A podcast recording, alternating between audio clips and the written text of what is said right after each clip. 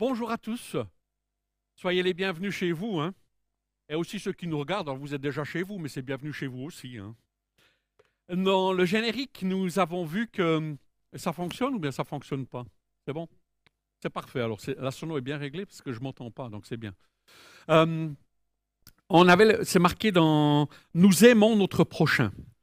Et puis euh, finalement, on connaît tous un peu ces textes qui nous parlent du prochain, de ce que Jésus a, dit. Et j'aimerais euh, ce matin, courtement, prendre avec vous quelques regards sur finalement qu'est-ce que ça veut dire être sauvé, avoir la foi, avoir les œuvres, et comment mettre en action les dons et les talents que Dieu nous a donnés, qui nous sommes, et comment le mettre en œuvre et à qui on doit finalement aussi euh, agir d'une manière ou d'une autre. Et on verra un petit peu cela dans différents textes.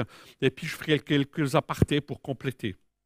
Dans Jacques 2, 17, si on prend le texte, il nous est dit il, il en est ainsi de la foi. Si elle n'a pas les œuvres, elle est morte en elle-même. Mais quelqu'un dira Toi, tu as la foi, mais moi, j'ai les œuvres.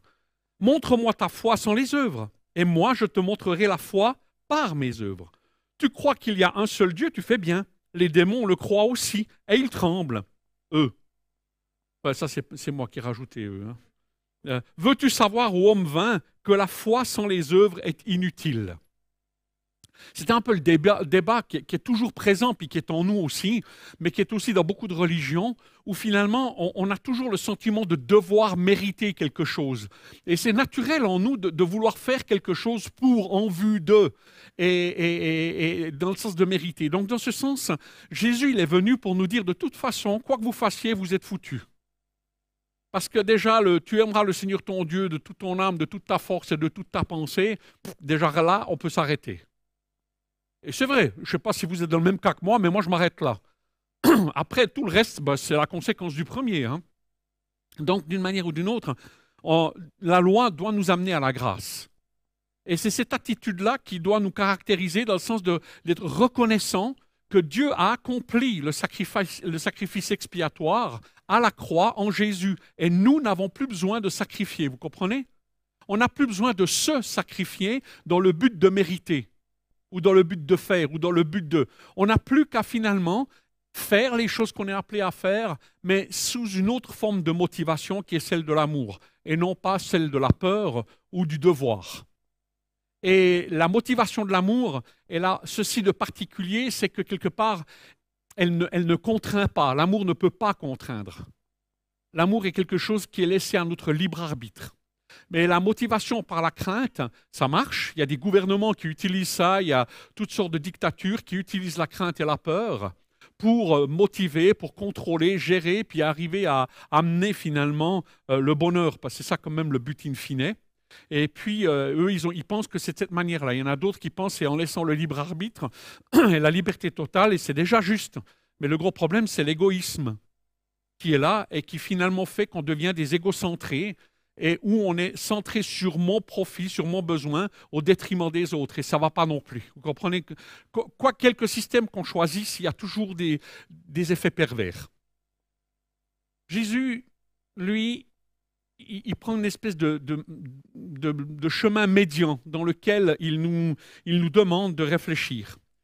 On est sauvé par la foi, mais la foi vraie, elle a des conséquences il faut bien comprendre que la foi, c'est la confiance. C'est la confiance en. Et si j'ai confiance en Dieu et que je l'aime, je vais forcément avoir des actions qui sont en lien avec l'amour. Si les amoureux, ils ne font jamais rien pour prouver qu'ils sont amoureux, ça ne va pas marcher. Et euh, quand on drague, entre guillemets, je ne sais pas si ça se dit encore comme ça, je veux dire, en tout cas à mon époque c'était comme ça, je ne sais pas si vous avez tous compris ce que je veux dire, mais j'espère. Vous allez faire un effort, non? Vous allez faire tout ce qu'il faut, quoi. Alors une fois le mariage fait, il faut continuer, hein, je veux dire, on est bien d'accord. Mais je veux dire, ce n'est pas un aboutissement en soi, comme la conversion n'est pas un aboutissement en soi, c'est le début de quelque chose. Et après, il faut continuer, il faut se battre, il faut euh, maintenir les choses en vie. Après, euh, on a ces questions qui sont là. Et bien souvent, on se pose des questions sur soi-même. Et puis, euh, on va voir un petit peu justement dans, le texte, un des textes ici. et comprendre. Donc il y a aussi Ephésiens 2.10 qui nous donne un contexte, car nous sommes son ouvrage, nous avons été créés en Jésus-Christ pour des bonnes œuvres. Ça c'est génial. On a été créés en Jésus pour faire des bonnes œuvres. Et, je pense que c'est quelque chose qui est important. Maintenant, on va voir un petit peu comment ça se passe dans la pratique. Matthieu 25, au verset 24, c'est un peu la parabole des talents. Donc je la prends un petit peu vers la fin. Euh, c'est pas depuis le début. Hein. Et je prends euh, au verset 24. Celui qui n'avait reçu qu'un talent s'approcha ensuite et il dit Seigneur, moi je savais que tu es un homme dur qui moissonne où tu n'as pas semé et qui amasse où tu n'as pas vanné. J'ai eu peur et je suis allé cacher ton talent dans la terre. Voici, prends ce qui est à toi. Son maître lui répondit, Serviteur méchant et paresseux, tu savais que je moissonne où je n'ai pas semé et que j'amasse où je n'ai pas vanné. Il te fallait donc remettre mon argent au banquier, et à mon retour, j'aurais retiré ce qui est à moi avec un intérêt. ôtez-lui donc le talent et donnez-le à celui qui en a dix, car on donnera à celui qui a, et il sera dans l'abondance. Mais à celui qui n'a pas, on ôtera même ce qu'il a. Et le serviteur inutile, jetez-le dehors, dans les ténèbres, où il y aura des pleurs et des grincements de dents. Le texte paraît dur comme ça. Et en fait, il faut comprendre que nous sommes dans une leçon de management et de gestion de projet. Et que finalement, dans nos vies, le facteur prépondérant est toujours le facteur humain dans n'importe quelle gestion de projet, quel qu'il soit, comme le plan de salut de l'homme, par Dieu, ça passe par l'humain, pas par la technique ou les moyens, parce que ça, c'est des choses qui sont assez faciles à gérer. Le plus difficile, c'est le facteur humain. Et pour Dieu, ce facteur humain, c'est nous. Et c'est difficile à gérer. Vous êtes d'accord? Alors là, on a un patron qui est assez dur. Hein je sais que tu es dur.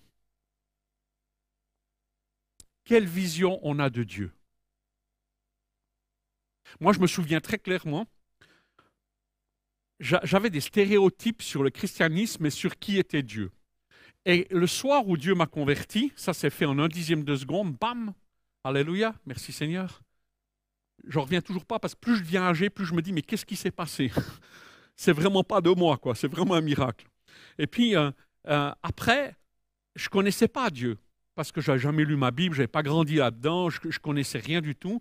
Pour moi, Dieu était un inconnu. Mais il était là et j'ai pris conscience. Quoi. Et moi, j'ai vouvoyé Dieu pendant six mois. J'arrivais pas à le tutoyer, j'arrivais pas à y dire tu, parce que pour moi, Dieu, il était tellement loin que je dire, j'avais tellement de respect, j'avais une telle vision de lui que j'arrivais pas à imaginer de l'intimité. Bon, il faut aussi dire qu'avec mon père, j'avais pas d'intimité, donc j'ai projeté ça aussi sur Dieu. Donc il a quand même fallu pas mal d'années à Dieu pour guérir ça, pour que j'arrive à ça. Hein, je veux dire, on est d'accord. Mais voilà, Dieu fait son œuvre, son travail.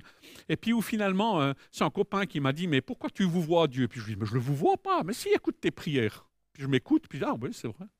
C'est bizarre. Et, ça m'a fait réfléchir sur quelle relation j'ai avec Dieu et quelle compréhension j'ai de Dieu.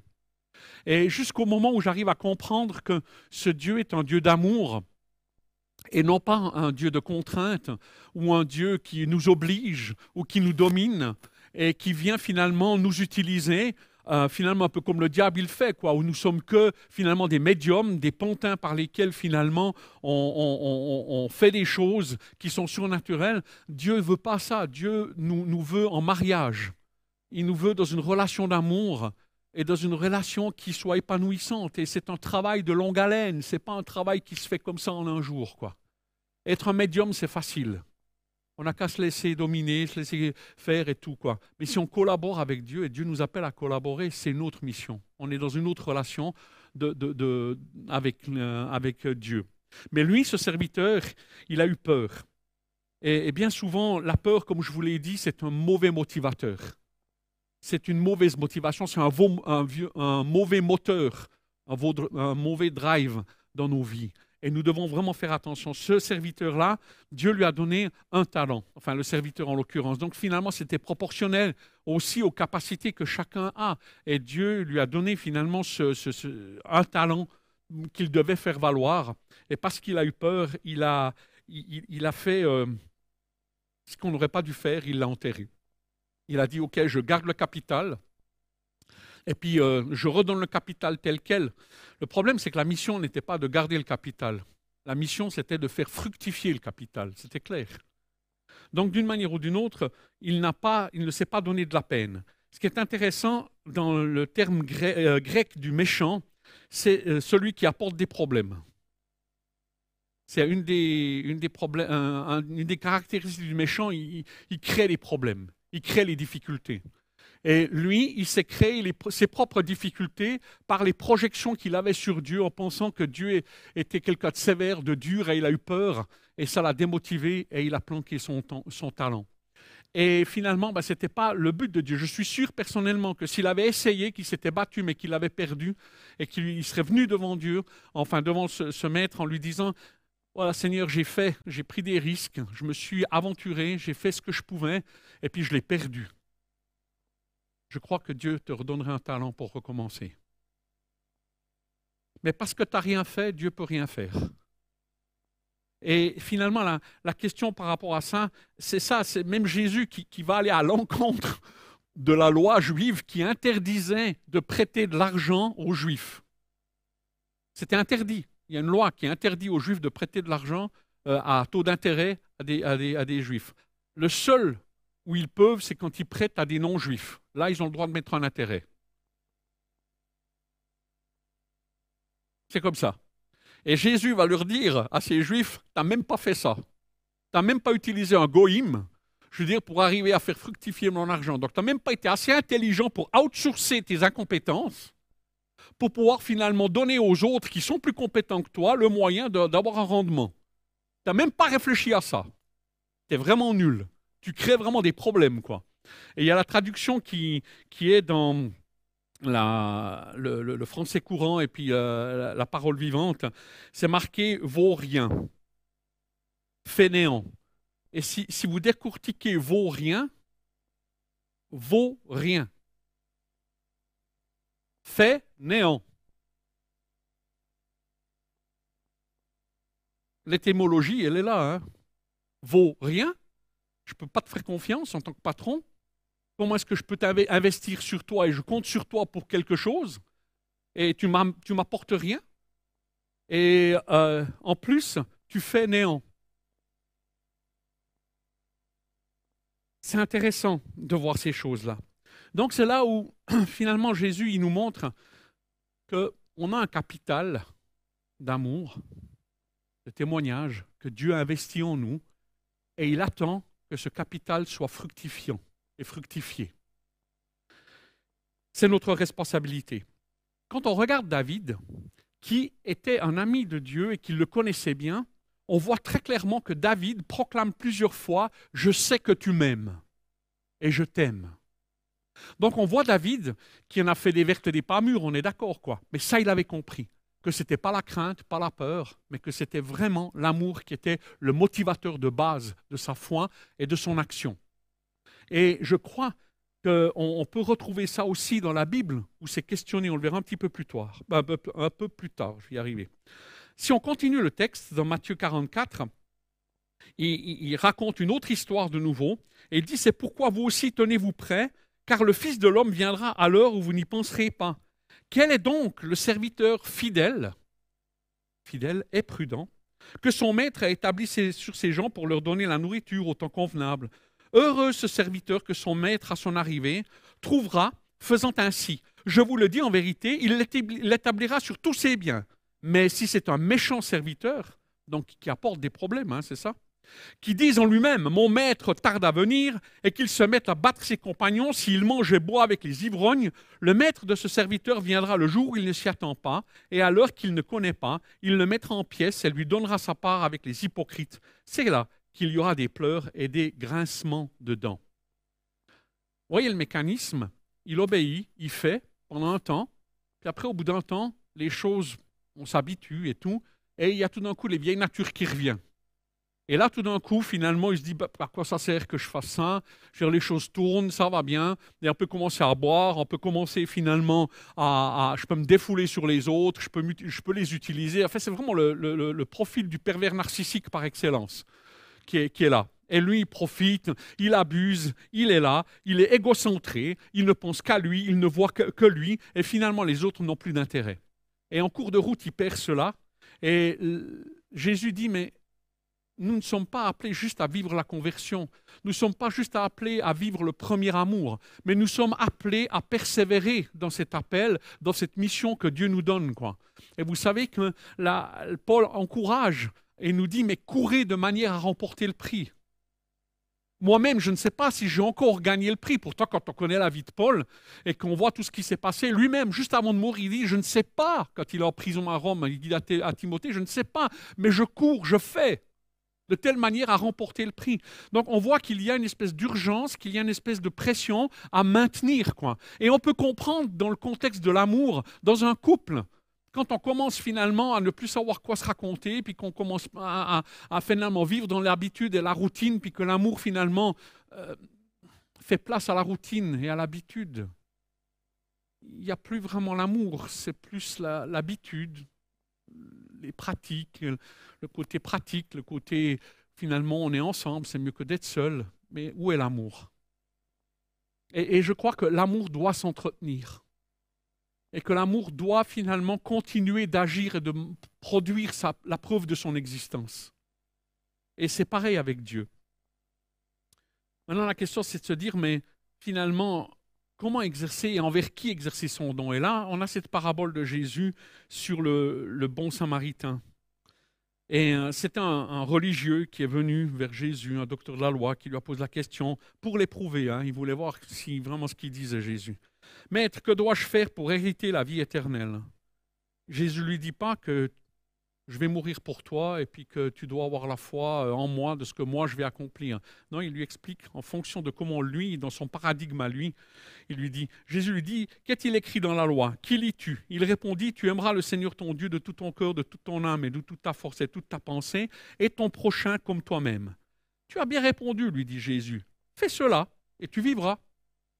Mais lui, voulant se justifier, dit à Jésus, et qui est mon prochain? Bonne question, hein parce que pour les Juifs, dans, cette question, c'est pervers, parce que pour les Juifs, il ne peut y avoir qu'un prochain qui est juif. Donc il ne peut pas y avoir d'autre prochain qu'un juif. Alors tu vas, aider le juif, tu vas aider euh, ton concitoyen, tu vas aider ton co-religionnaire, tu vas aider finalement euh, que les juifs, quoi.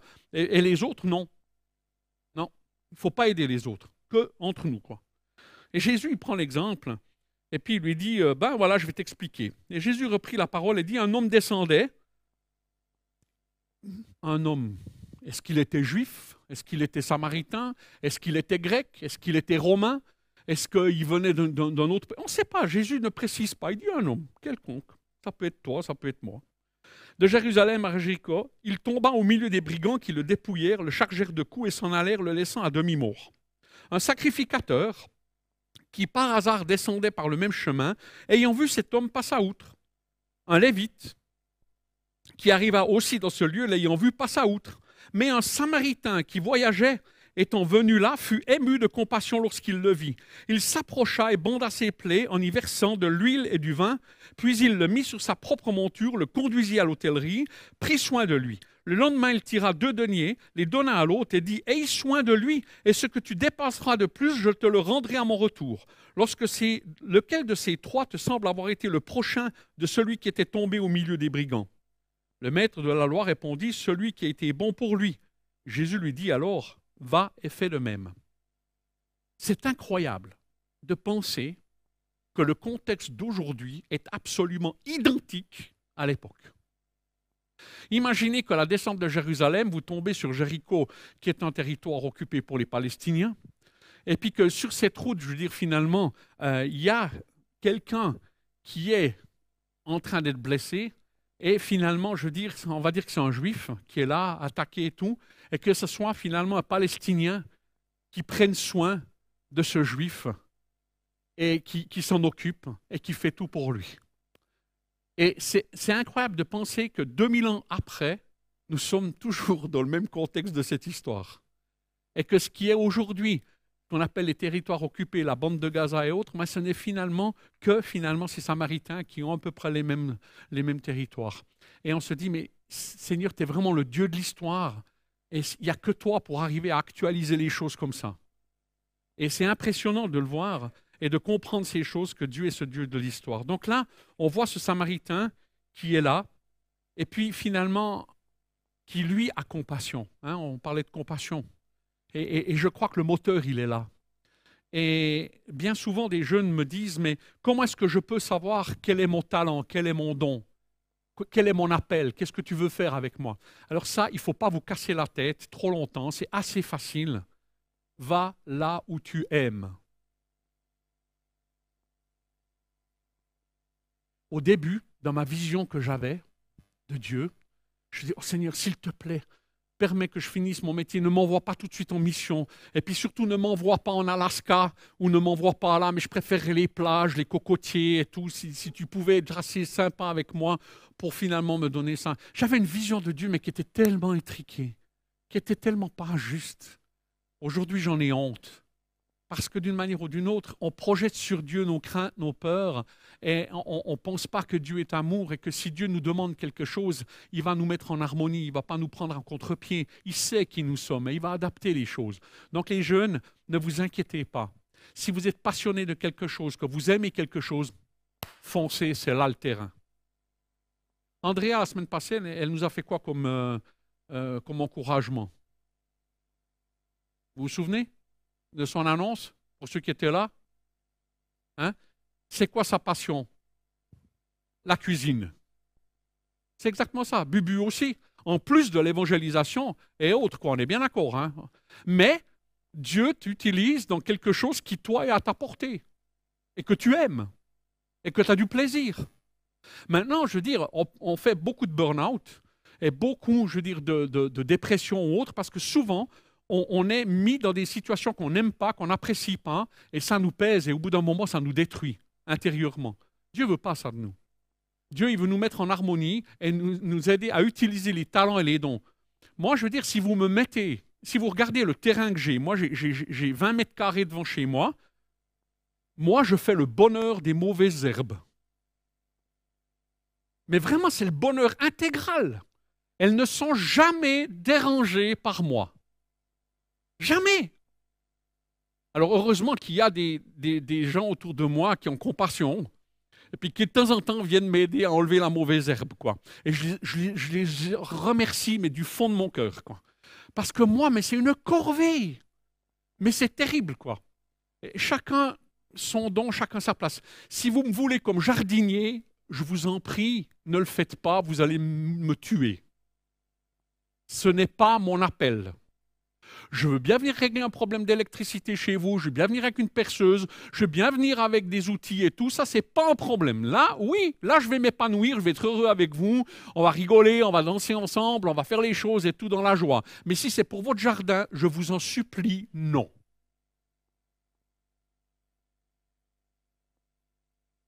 Vous avez compris? Donc Dieu veut nous utiliser là où est notre cœur. Mais par contre, il faut que notre cœur là où on est, eh bien qu'on sache le donner au bon endroit et le faire de la bonne manière. Donc euh, Dieu désire que nous puissions être dans cette attitude où nous pouvons exercer notre compassion, parce que si ce qui ne nous meut pas, ne nous émouvoit pas, ne nous meut pas. Si nous ne sommes pas touchés ni motivés par quelque chose, c'est difficile de se mettre en mouvement. Par contre, si nous avons quelque chose sur notre cœur qui est de l'ordre de la compassion, eh bien cette compassion va produire un fruit et agir. Maintenant, ce qu'on comprend bien. moi, avec compassion, euh, je veux dire, quelque part, pour reprendre cet exemple-là, je veux dire, je suis content que, euh, que, l'école du dimanche, finalement, les ateliers, euh, soutiennent Christy, la jeune qui est là. Et c'est ce que je vous expliquais, comme quoi, je veux dire, il y a des organisations qui sont là. Moi, je ne peux pas les soutenir, mais par contre, je peux soutenir l'organisation qui est derrière. Je ne peux pas faire moi le boulot directement. Vous comprenez? Mais je peux, moi, agir d'une manière concrète dans un certain domaine que je peux choisir, dans lequel mon cœur est touché, et puis décider que mon aide ira là. Et où je peux déléguer, comme le banquier hein, avec le talent. Ou alors peut-être depuis ici organiser des repas si je ne peux pas être à Haïti ou je ne peux pas être sur le terrain, ou toutes sortes d'autres actions. Mais c'est comme le CSI avec euh, Pascal, quand elle, elle, était, elle, avait à cœur ça, qu'elle organisait cette journée où finalement on, essaye d'encourager. Et c'est ça, cette compassion dans laquelle finalement Dieu nous attend pour que nous puissions agir et transformer notre amour et notre relation avec Dieu dans l'action le, dans le, dans qui va prouver notre foi et notre relation à Dieu. Vous comprenez? Ce n'est pas culpabilisant, c'est même hautement édifiant encourageant, fortifiant, stimulant, parce que quelque part, en semant, on récolte, et en donnant, on reçoit. Et l'économie de Dieu, elle a ceci de particulier, c'est que plus vous donnez, plus vous recevez. Et non seulement Dieu ne connaît pas l'addition ni la soustraction, lui, connaît la multiplication. Et donc, si vous venez avec un pain et deux, poissons, qu'est-ce qui se passe? Dieu est seul capable de modifier puis de nourrir dix mille personnes avec ça. Donc venez avec vos poissons, venez avec votre pain, venez avec qui vous êtes et laissez-vous interpeller par Dieu, laissez-vous toucher dans, dans, votre cœur en même temps qu'il y a le cœur de Dieu pour la chose que lui, il aura préparée pour vous d'avance. Et rentrer dans ses œuvres d'une manière naturelle, sans vous prendre la tête, sans jeûner 40 jours, puis dire Oh Seigneur, qu'est-ce que tu veux de moi? J'ai fait. Je veux dire, des fois, il faut savoir larguer les amarres, prendre le bateau, puis aller sortir, voir le, vent, puis après le capitaine, il vous dit on va là. Vous savez, des fois, il faut savoir bouger, et puis quand on bouge, tout d'un coup, les choses se mettent en place. Et finalement, avoir la grosse révélation qui te dit faire ça, ça, ça, oui, ça arrive. Et c'est bien. Mais parce qu'il y a des grosses responsabilités derrière quand Dieu fait ça. Sinon, va, fais ce que, ce que ta main trouve à faire. Et vas-y, mets en mouvement, commence, n'aie pas peur. Et même si tu échoues, la promesse de Dieu, c'est que si tu tombes, qu'est-ce que Dieu va faire? Dieu va te relever. Ça, c'est sa promesse. Mais par contre, si tu ne bouges pas, si tu n'investis pas et autres, quoi, là, tu es stagnant et tu meurs. C'est ça l'idée. Donc j'aimerais vous encourager et vous fortifier dans qui vous êtes déjà. Et puis n'ayez pas peur d'engager là où est votre cœur, allez-y. Demandez la grâce de Dieu, Trouvez des choses qui sont à votre portée, à votre niveau. Cherchez pas plus loin, mais faites juste ce que vous avez à faire déjà. Et vous verrez petit à petit que Dieu va vous utiliser, Dieu va vous bénir, Dieu va vous guider et vous serez heureux. Pas sans difficulté, pas sans contrarier, mais le fond, vous serez en paix et vous serez heureux. Amen. Et finalement, c'est ça le bonheur. Et c'est ça l'amour. Alors que Dieu vous bénisse, tous, et qu'il vous encourage, les uns et les autres, à vivre sans culpabilité, à donner ce qui est le meilleur pour vous et à oser exercer cette compassion comme euh, euh, pour ce Samaritain euh, autour de vous, dans les choses que vous voyez, bah faites-le. Si vous voyez quelque chose, encouragez, fortifiez dans l'appel que vous avez reçu et vous serez toujours bien reçu, je suis sûr.